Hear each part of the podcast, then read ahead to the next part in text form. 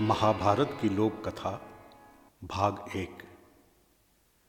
शत्रु से सदा सावधान रहना चाहिए। बहुत ही पुराने समय की बात है।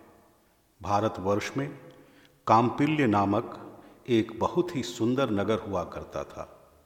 वह नगर हर प्रकार से सुखी और संपन्न था। वहाँ रहने वाली प्रजा को किसी भी प्रकार का कोई कष्ट नहीं था। रहने के लिए मकान, खाने के लिए भोजन और पहनने के लिए कपड़ों आदि की कोई कमी नहीं थी। उस नगर के राजा ब्रह्मदत्त थे, जो बहुत ही विवेकशील और न्यायप्रिय थे। उनका महल बहुत ही विशाल और मनमोहक था। उस महल के अंतपुर में एक चिड़िया बहुत दिनों से रहा करती थी। उसका नाम पूजनी था। वह एक अद्भुत चिड़िया थी। हर प्रकार के प्राणियों की बोली समझ और उसे बोल सकती थी। शास्त्रों में कहा गया है कि जिसका जन्म तिरक योनि में होता है, उसे ही ये गुण प्राप्त होते हैं। पूजनी उस महल को अपना घर समझती थी। राजा भी उसे घर का एक सदस्य ही समझते थे। एक दिन की बात है। रानी ने एक सुंदर कुमार को जन्म दिया। उधर उसी दिन पूजनी के अंडे से भी एक बच्चे का जन्म हुआ। दोनों ही बच्चे एक साथ बड़े होने लगे। पूजनी अपने बच्चे के समान ही रानी के कुमार से भी प्रेम करती थी। उसे कुमार से अत्यधिक लगाव हो गया था। अतः वह प्रतिदिन सुबह समुद्र तट पर जाती थी और वहाँ से दो फल लाती थी। एक फल कुमार को देती और एक से अपना और अपने बच्चे का पेट भरती थी। उसका लाया हुआ फल बहुत ही स्वादिष्ट और स्वस्थ होता था।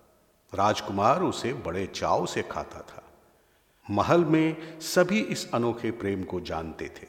अतः सभी पूजनी से बहुत स्नेह रखते थे।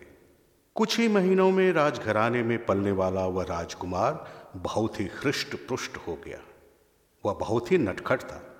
हमेशा कुछ न कुछ तोड़ता फोड़ता रहता था, किंतु उसे कोई कुछ नहीं कहता था। एक दिन की बात है, राजकुमार बगीचे में अपनी धाय की गोद में खेल रहा था, तभी उसकी दृष्टि पूजनी के बच्चे पर पड़ी। वह उसे पकड़ने के लिए लालायित हो गया। तब वह धीरे से धाई की गोद से नीचे उतरा और उसने पूजनी के बच्चे को पकड़ लिया। वह उसके साथ खेलने लगा। उसने उस नन्हे से बच्चे को एक खिलौना समझ लिया और उसे तरह तरह से पकड़ने लगा। इसी प्रकार खेलते हुए उसने उसका गला दबाकर उसे मार डाला। जब वह चिड़िया का बच्चा मर गया तो उसे पुनः छोड़कर अपनी धाई की गोद में चला गया। उधर पूजनी जब वापस आई तो उसने अपने बच्चे को मरा देखा। वह बहुत दुखी हुई।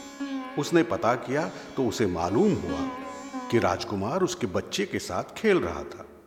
वह समझ गई कि उसके बच्चे की हत्या राजकुमार ने ही की थी। उसे बड़ा पछतावा हुआ कि उसने मनुष्य के बच्चे पर विश्वास कर लिया था, किंतु अब कुछ नहीं हो सकता था। अपने प्यारे बच्चे की इसी अकाल मृत्यु ने उसे अत्यधिक दुख पहुँचाया। उसके क्रोध की सीमा नहीं रही। और उसने इसका प्रतिशोध लेने की ठान ली। फिर एक दिन अवसर पाकर उसने भी राजकुमार की दोनों आँखें फोड़ दी।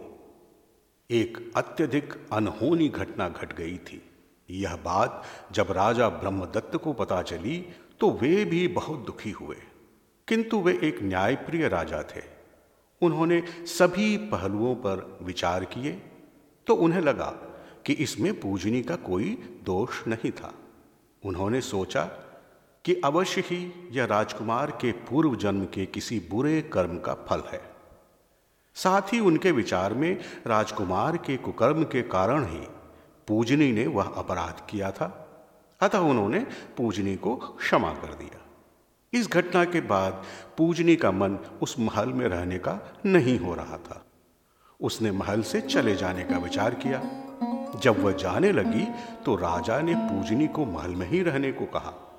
लेकिन पूजनी ने महल में रहने से बिल्कुल मना कर दिया।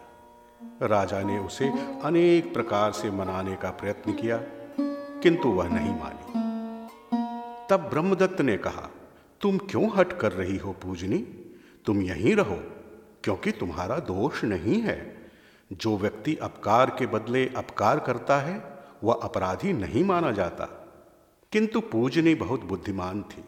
उसने कहा, आपका कहना सही है महाराज, किंतु जिसका अपकार होता है और जो अपकार करता है, वे दोनों कभी मित्र नहीं हो सकते। उनके मन में अविश्वास रहता ही है।